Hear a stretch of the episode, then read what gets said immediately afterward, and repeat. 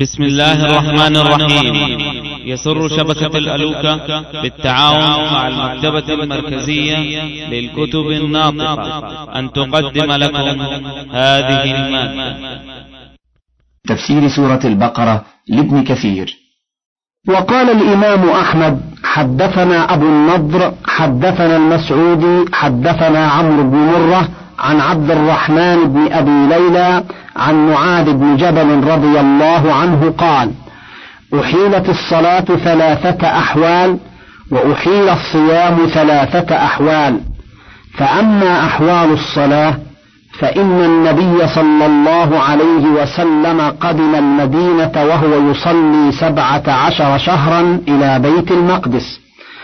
ثم إن الله عز وجل أنزل عليه قد نرى تقلب وجهك في السماء فلنولينك قبلة ترضاها الآية فوجهه الله إلى مكة. هذا حول. قال وكانوا يجتمعون للصلاة ويؤذن بها بعضهم بعضا حتى نقصوا أو كادوا ينقصون. ثم إن رجلا من الأنصار يقال له عبد الله بن زيد بن عبد ربه أتى رسول الله صلى الله عليه وسلم فقال يا رسول الله إني رأيت فيما يرى النائم ولو قلت إني لم أكن نائما لصدقت. إني بين أنا بين النائم واليقظان إذ رأيت شخصا عليه ثوبان أخضران فاستقبل القبلة فقال الله أكبر الله أكبر أشهد أن لا إله إلا الله مثنى حتى فرغ من الأذان ثم أمهل ساعة ثم قال مثل الذي قال غير أنه يزيد في ذلك قد قامت الصلاة مرتين. قال رسول الله صلى الله عليه وسلم علمها بلالا فليؤذن بها. فكان بلال أول من أذن بها. قال وجاء عمر بن الخطاب رضي الله عنه فقال يا رسول الله قد طاف بي مثل الذي طاف به غير أنه سبقني فهذان حالان. قال وكانوا يأتون الصلاة وقد سبقهم النبي صلى الله عليه وسلم ببعضها فكان الرجل يشير إلى الرجل إذا كم صلى فيقول واحدة أو اثنتين فيصليهما ثم يدخل مع القوم في صلاتهم. قال فجاء معاذ فقال لا أجده على حال أبدا إلا كنت عليها ثم قضيت ما سبقني. قال فجاء وقد سبقه النبي صلى الله عليه وسلم ببعضها. قال فثبت معه فلما قضى رسول الله صلى الله عليه وسلم قام فقضى فقال رسول الله صلى الله عليه وسلم إنه قد سن لكم معاذ فهكذا فاصنعوا فهذه ثلاثة أحوال. وأما أحوال الصيام فإن رسول الله صلى الله عليه وسلم قدم المدينة فجعل يصوم من كل شهر ثلاثة أيام وصام عاشوراء ثم إن الله فرض عليه الصيام وأنزل الله تعالى يا أيها الذين آمنوا كتب عليكم الصيام كما كتب على الذين من قبلكم إلى قوله وعلى الذين يطيقونه فدية طعام مسكين فكان من شاء صام ومن شاء أطعم مسكينا فأجزأ ذلك عنه.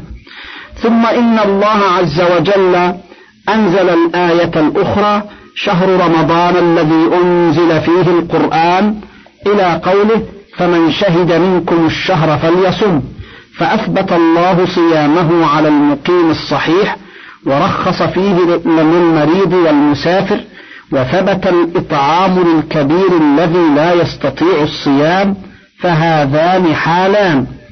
قال وكانوا يأكلون ويشربون ويأتون النساء ما لم يناموا فإذا ناموا امتنعوا.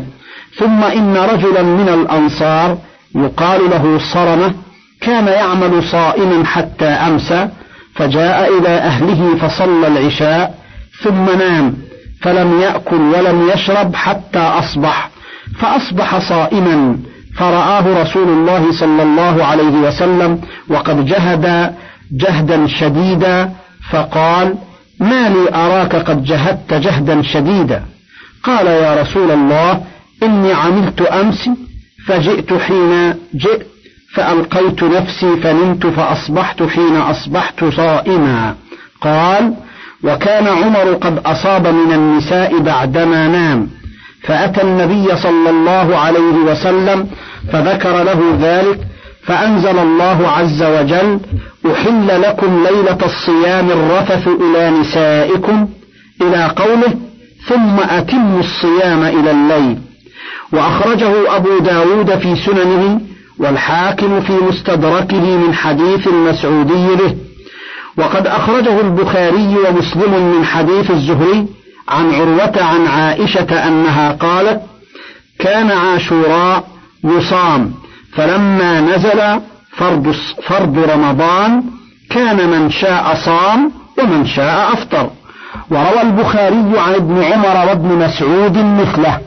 وقوله تعالى وعلى الذين يطيقونه فدية طعام مسكين كما قال معاذ رضي الله عنه كان في ابتداء الأمر من شاء صام ومن شاء أفطر وأطعم عن كل يوم مسكينا وهكذا روى البخاري عن سلمة بن الأكوع أنه قال لما نزلت وعلى الذين يطيقونه فدية طعام مسكين كان من أراد أن يفطر يفتدي حتى نزلت الآية التي بعدها فنسختها. وروي أيضا من حديث عبيد الله عن نافع عن ابن عمر قال هي منسوخة. وقال السدي عن مرة عن عبد الله قال لما نزلت هذه الآية وعلى الذين يطيقونه فدية طعام مسكين قال يقول وعلى الذين يطيقونه أي يتجشمونه قال عبد الله فكان من شاء صام ومن شاء أفطر وأطعم مسكينا. فمن تطوع يقول أطعم مسكينا آخر فهو خير له. وأن تصوموا خير لكم. فكانوا كذلك حتى نسختها. فمن شهد منكم الشهر فليصم. وقال البخاري أيضا أخبرنا إسحاق حدثنا روح حدثنا زكريا ابن إسحاق حدثنا عمرو بن دينار عن عطاء سمع ابن عباس يقرأ وعلى الذين يطيقونه فدية طعام مسكين قال ابن عباس ليست منسوخة. هو الشيخ الكبير والمرأة الكبيرة لا يستطيعان أن يصوما فيطعمان مكان كل يوم مسكينا. وهكذا روى غير واحد عن سعيد بن جبير عن ابن عباس نحوه وقال أبو بكر بن أبي شيبة حدثنا عبد الرحيم بن سليمان عن أشعث بن سوار عن عكرمة عن ابن عباس قال نزلت هذه الآية وعلى الذين يطيقونه فدية طعام مسكين في الشيخ الكبير الذي لا يطيق الصوم ثم ضعف فرخص له أن يطعم مكان كل يوم مسكينا وقال الحافظ أبو بكر بن مردوي حدثنا محمد بن أحمد حدثنا الحسين بن محمد بن بهرام المخزومي حدثنا وهب بن بقية حدثنا خالد بن عبد الله عن ابن أبي ليلى قال دخلت على عطاء في رمضان وهو يأكل فقال قال ابن عباس نزلت هذه الآية فنسخت الأولى إلا الكبير الثاني إن شاء أطعم عن كل يوم مسكينا وأفطر. فحاصل الأمر أن النسخ ثابت في حق الصحيح المقيم بإيجاب الصيام عليه بقوله فمن شهد منكم الشهر فليصم وأما الشيخ الثاني الهرم الذي لا يستطيع الصيام فله أن يفطر ولا قضاء عليه لأنه ليست له حال يصير إليها يتمكن فيها من القضاء.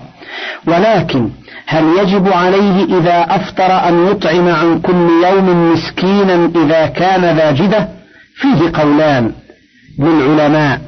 أحدهما لا يجب عليه إطعام لأنه ضعيف عنه لسنه فلم يجب عليه فدية كالصبي لأن الله لا يكلف نفسا إلا وسعها وهو أحد قولي الشافعي.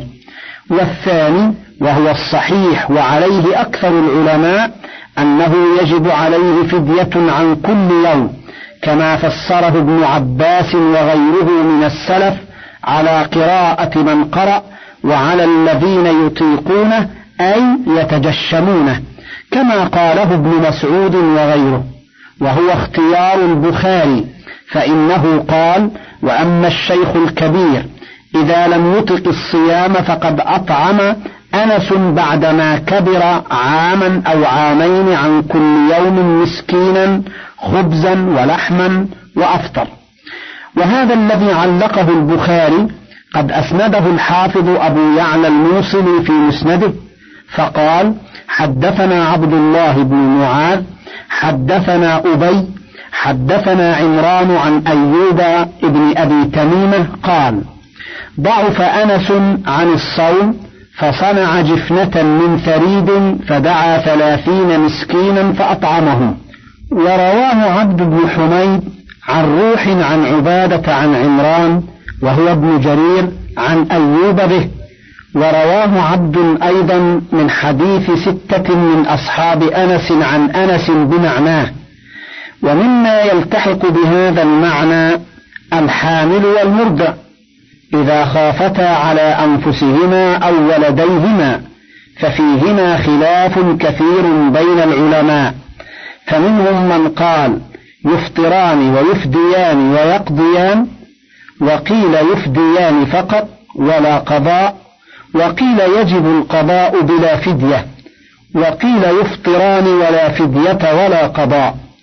وقد بسطنا هذه المسألة مستقصاة في كتاب الصيام الذي أفردناه ولله الحمد والمنة. شهر رمضان الذي أنزل فيه القرآن هدى للناس وبينات من الهدى والفرقان فمن شهد منكم الشهر فليصم ومن كان مريضا أو على سفر فعدة من أيام أخر يريد الله بكم اليسر ولا يريد بكم العسر ولتكملوا العدة ولتكبروا الله على ما هداكم ولعلكم تشكرون. يمدح تعالى شهر الصيام من بين سائر الشهور بأن اختاره من بينهن لإنزال القرآن العظيم.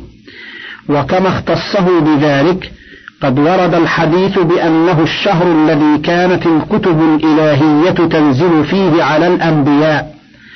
قال الإمام أحمد بن حنبل رحمه الله حدثنا أبو سعيد مولى بني هاشم حدثنا عمران أبو العوام عن قتادة عن أبي فليح عن واثلة يعني ابن الأسقع.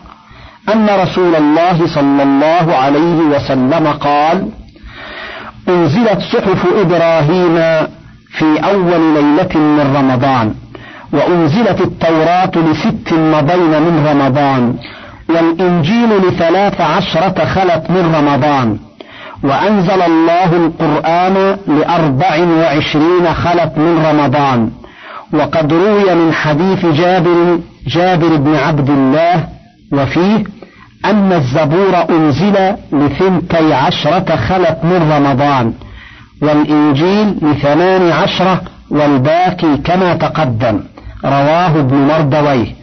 وأما الصحف والتوراة والزبور والإنجيل فنزل كل منها على النبي الذي أنزل عليه جملة واحدة وأما القرآن فإنما نزل جملة واحدة إلى بيت العزة من السماء الدنيا. وكان ذلك في شهر رمضان في ليلة القدر منه. كما قال تعالى إنا أنزلناه في ليلة القدر وقال إنا أنزلناه في ليلة مباركة ثم نزل بعد مفرقا بحسب الوقائع على رسول الله صلى الله عليه وسلم. هكذا روي من غير وجه عن ابن عباس كما قال إسرائيل عن السدي عن محمد بن أبي المجالد عن مقسم عن ابن عباس أنه سأل عطية بن الأسود فقال وقع في قلبي الشك قول الله تعالى شهر رمضان الذي أنزل فيه القرآن وقوله إنا أنزلناه في ليلة مباركة وقوله إنا أنزلناه في ليلة القدر وقد أنزل في شوال وفي ذي القعدة وفي ذي الحجة وفي المحرم وصفر وشهر ربيع فقال ابن عباس إنه أنزل في رمضان في ليلة القدر وفي ليلة مباركة جملة واحدة ثم أنزل على مواقع النجوم ترتيلا في الشهور والأيام.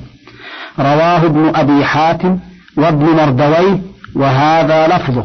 وفي رواية سعيد بن جبير عن ابن عباس قال أنزل القرآن في النصف من شهر رمضان إلى سماء الدنيا فجعل في بيت العزة. ثم أنزل على رسول الله صلى الله عليه وسلم في عشرين سنة لجواب كلام الناس.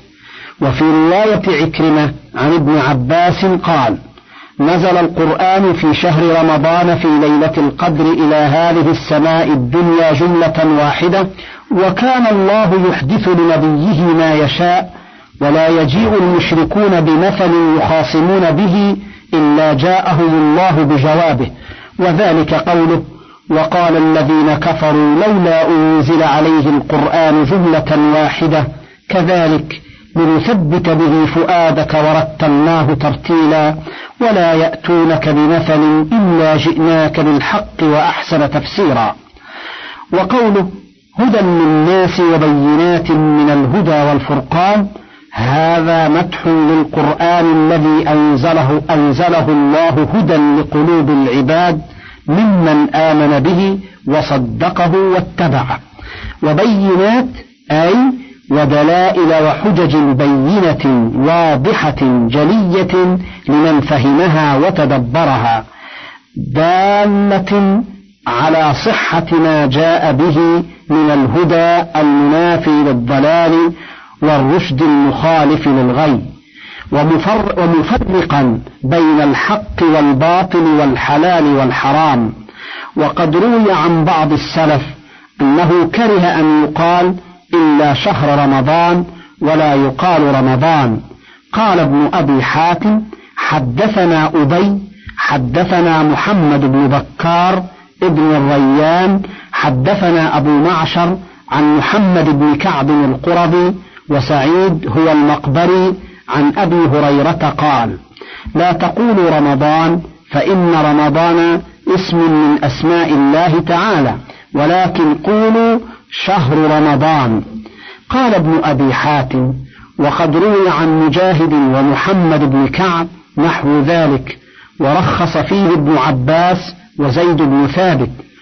قلت أبو معشر هو نجيح بن عبد الرحمن المدني إمام المغازي والسير.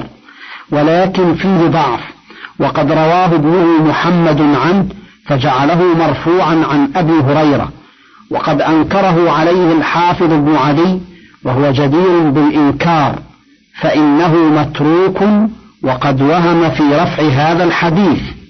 وقد انتصر البخاري رحمه الله في كتابه لهذا فقال باب يقال رمضان وساق أحاديث في ذلك منها من صام رمضان إيمانا واحتسابا غفر له ما تقدم من ذنبه ونحو ذلك.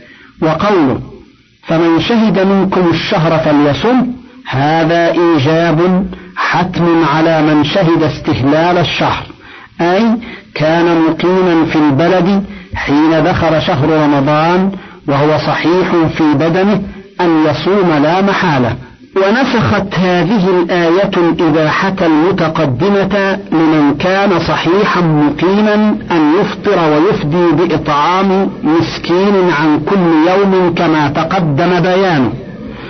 ولما ختم الصيام أعاد ذكر الرخصة للمريض وللمسافر في الإفطار بشرط القضاء فقال ومن كان مريضا أو على سفر فعدة من أيام أخر معناه ومن كان به مرض في بدنه يشق عليه الصيام معه أو يؤذيه أو كان على سفر أي في حالة السفر فله أن يفطر فإذا أفطر فعليه عدة ما أفطره في السفر من الأيام. ولهذا قال يريد الله بكم اليسر ولا يريد بكم العسر.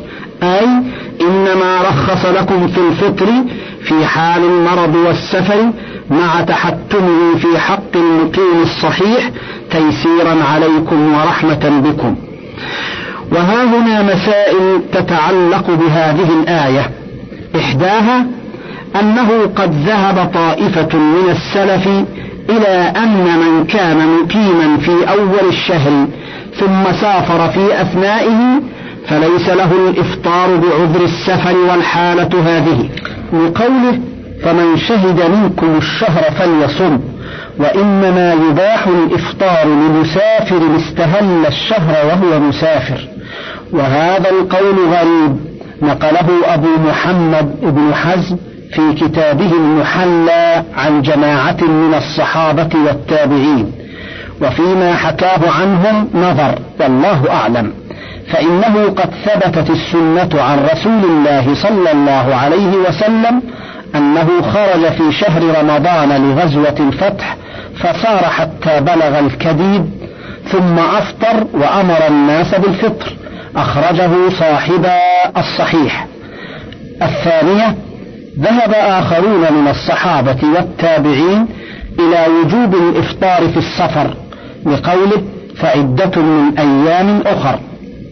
والصحيح قول الجمهور أن الأمر في ذلك على التخيير وليس بحتم لأنهم كانوا يخرجون مع رسول الله صلى الله عليه وسلم في شهر رمضان قال فمنا الصائم ومنا المفطر فلم يعب الصائم على المفطر ولا المفطر على الصائم فلو كان الإفطار هو الواجب لأنكر عليهم الصيام بل الذي ثبت من فعل رسول الله صلى الله عليه وسلم أنه كان في مثل هذه الحالة صائما لما ثبت في الصحيحين عن أبي الدرداء قال خرجنا مع رسول الله صلى الله عليه وسلم في شهر رمضان في حر شديد حتى إن كان أحدنا ليضع يده على رأسه من شدة الحر. وما فينا صائم إلا رسول الله صلى الله عليه وسلم وعبد الله بن رواحة. الثالثة قالت طائفة منهم الشافعي الصيام في السفر أفضل من الإفطار لفعل النبي صلى الله عليه وسلم كما تقدم. وقالت طائفة بل الإفطار أفضل أخذا بالرخصة. ولما ثبت عن رسول الله صلى الله عليه وسلم أنه سئل عن الصوم في السفر فقال من أفطر فحسن ومن صام فلا جناح عليه.